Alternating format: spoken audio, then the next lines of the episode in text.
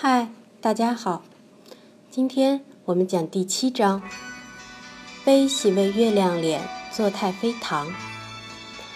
在魔法森林冒险之旅之后的日子里，孩子们谈论的全是魔法树和住在上面的古怪的人们。悲喜说，他们一定要信守诺言，给月亮脸带去美味的太妃糖。永远要信守承诺，贝西说：“如果妈妈给我提供糖、糖浆和牛奶，那么我就可以做一些太妃糖。等我做好了，你就可以把它们送给月亮脸了。”瞧，妈妈答应贝西，等他星期三从商店买完东西回来，他们就可以做太妃糖了。于是，星期三。贝西打算用尽全力做出世界上最好吃、最甜美、最耐嚼的太妃糖。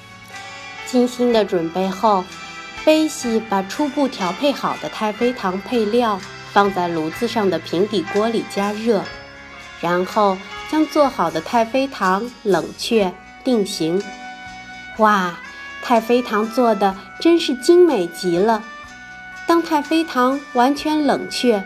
定型后，贝西用刀把它切成一小片儿一小片儿的，放进纸袋里，还给乔、弗兰尼每人分了一片儿，让他们尝尝，自己也扔了一小片到嘴里。我只能在今天晚上出发，乔说：“这个星期我都没时间出去，现在花园里的活太多了。”那天晚上。当月亮高高的挂上星空的时候，乔悄悄地爬出了被窝。贝西和弗兰妮听见动静，也醒了过来。他们本来是不打算和乔一起去送太妃糖的，可是看见洒满月光的夜色，想起那神秘变幻的魔法树，他们再也按耐不住自己激动的心情。迫不及待地要同乔一起去，难道你没有过这样的感觉吗？他们迅速穿好衣服，悄悄对乔说：“乔，我们也要和你一起去，等我们。”他们三个人从吱吱作响的楼梯扶手上滑下来，走出屋子，来到月色笼罩的花园。花园里的暗影。黑的仿佛在墨水里浸过，除了洁白的月光，那儿没有一点其他的颜色。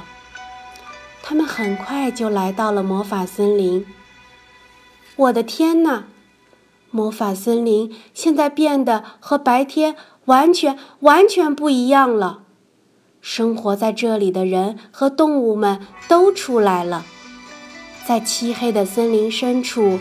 挂着一排排小灯笼，洒满月光的地方没有灯笼，却有一场热闹非凡的盛会正在进行。在这里，根本没人注意这几个孩子，也没人因看见他们而感到吃惊。可孩子们却被眼前的一切震惊了。快看，那儿有一个市场。乔对贝西低声说：“那儿有彩绘的橡树果项链和野玫瑰胸针。”但是贝西却被别的东西吸引住了。一场舞会正在月光谷地举行，小精灵们和小仙子们在一起说说笑笑，在草地上欢快地舞蹈，累了就结伴飞到半空。在月光下翩翩起舞。弗兰妮正在看小矮人种蘑菇，那些蘑菇很快就长大了。一个小矮人把一块布罩在蘑菇上，又把装在玻璃瓶里的柠檬汁和一些小蛋糕放在布上。啊，这看上去就像一场奇异的梦。哦。真高兴我们来了，贝西欢快地说：“谁能想象到夜晚的魔法森林竟是这样的呢？”他们欣赏着每一样新奇的东西，花了很长时间才到达魔法树下。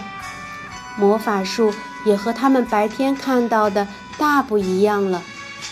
树上挂满了小灯，从这只到那只连成了串，简直就像一棵巨大无比的圣诞树。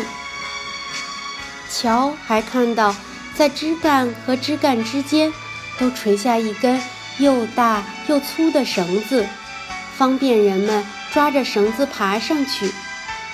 快看那个！乔激动地指着绳子，向贝西和弗兰尼喊道：“有了这根绳子，我们就能很容易地爬上树了。我们现在要做的就是紧紧地抓住绳子，努力地向上爬。快来吧！”森林里好多居民，还有动物，都在抓着绳子爬树呢。他们不是要去树顶之国，而是来拜访住在巨大树干里的朋友。现在，树上所有的门和窗都是开着的，等待着朋友的到来。朋友们大声的交谈，到处都是欢声笑语。孩子们。一点儿一点儿地往上爬，他们经过皮克金的窗前。皮克金就是他们上次偷看的那个小精灵，当时他可是气坏了。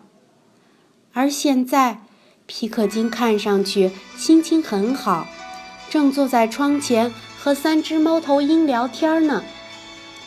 可是，乔认为他们还是不要停留为妙。万一他记起上次的事，又向他们泼水，就糟了。于是他们继续抓着粗粗的绳子，轻快地向上爬。他们来到思思仙女的房子前，跟她打招呼。思思仙女正在烤炉边烘焙食物呢。你们好啊！思思仙女抬起头，微笑着对他们说。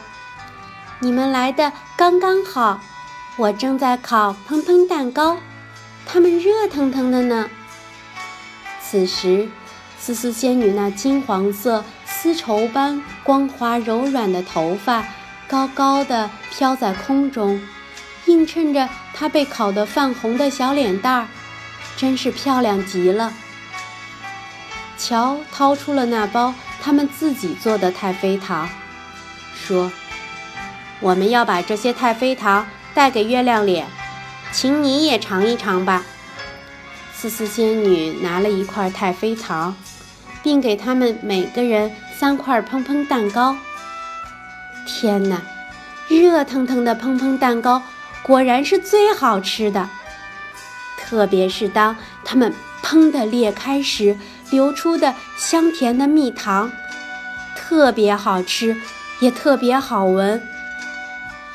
孩子们很开心地吃着蛋糕。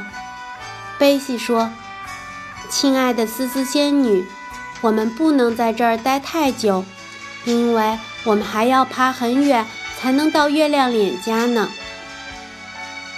好吧，思思仙女说：“路上要当心喜太多夫人的洗衣水，她在晚上会变得很讨厌，因为她知道。”这时会有很多人从树上上上下下，她就爱挑这个时间用她的脏水来清洗大家。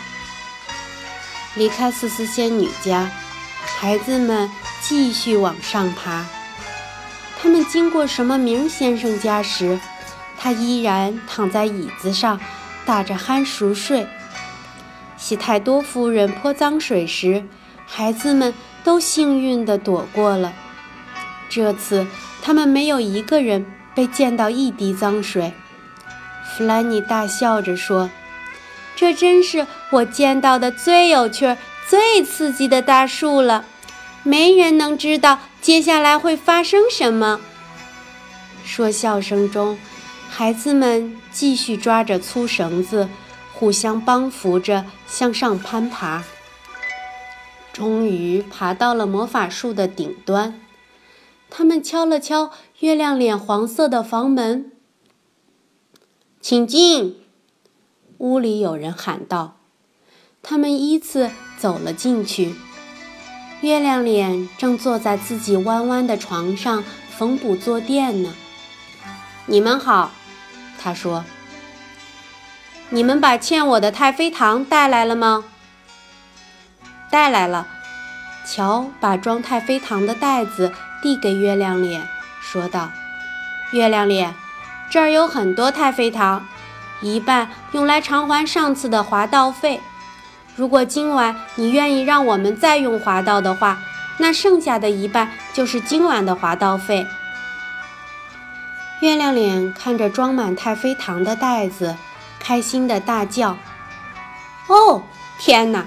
这是多么可爱的太妃糖啊！他迫不及待地拿起四大块太妃糖，塞进了嘴里，欢快地咀嚼起来。看月亮脸只顾着吃，贝西急切地问他：“好吃吗？”“哦不，哦不，哦不！”月亮脸说：“这究竟是好吃还是不好吃？”原来月亮脸吃的太多，牙齿都被太妃糖粘住了，只能发出“哦吧”的声音。孩子们看到这样的情景，都笑得前仰后合。旋转之地还在魔法树的最顶端吗？乔问月亮脸。月亮脸摇了摇头，还是说着“哦不”。那现在的树顶之国是什么地方呢？弗兰妮问道。月亮脸将自己的鼻子向上皱起，做了个鬼脸，很认真地说道：“哦不，哦不，哦不，哦不，哦不！哦天哪！当月亮脸吃太妃糖的时候，他只会说着‘哦不’，真是遗憾啊！我很想知道。”今晚树顶之国是个怎样神奇的地方呢？贝西说：“我上去看看。”乔跳起来说：“月亮脸一听，神情立刻变得很紧张，他不停地摇着头，紧紧地抓住乔，不让他出去，大叫道：‘奥巴，奥巴，奥巴，奥巴，奥巴！’放心吧，月亮脸，我只是偷着瞧瞧那个地方。”不会踏上那片土地的，乔安慰月亮脸说：“哦不，哦不，哦不，哦不！”月亮脸害怕的大叫着，他想尽力把所有的太妃糖都吞下去，这样他就能说话了。哦不！乔不顾月亮脸的阻拦，和女孩们走了出去。向魔法树的最后一个枝干爬去。此时此刻，树顶之国究竟是个什么样的地方呢？乔抬起头，透过云端的洞口，偷偷地朝里面望去。月光正好从洞口倾泻下来。他穿过云端的洞口，来到小梯子旁，顺着梯子。爬了上去，他的脑袋刚露出最顶端的地面，就大叫了起来：“贝西，弗兰尼，这是个冰雪之地，这里到处是又大又白的熊！哦，快来看啊！”就在这时，一件可怕的事情发生了，似乎有什么东西把乔从梯子上拽走了，眨眼间。乔就消失在了云上的冰雪之地。快回来呀，乔，回来！月亮脸大喊。受到惊吓的他，终于吞下了所有的太妃糖。乔，你一定要闭上眼睛，千万不要乱看，否则魔法雪人会抓走你的。可是，乔已经不见了。贝西沮丧地望着月亮脸，说：“我们该怎么办呀？”好，今天的故事就讲到这里，欢迎你的收听，明天再会。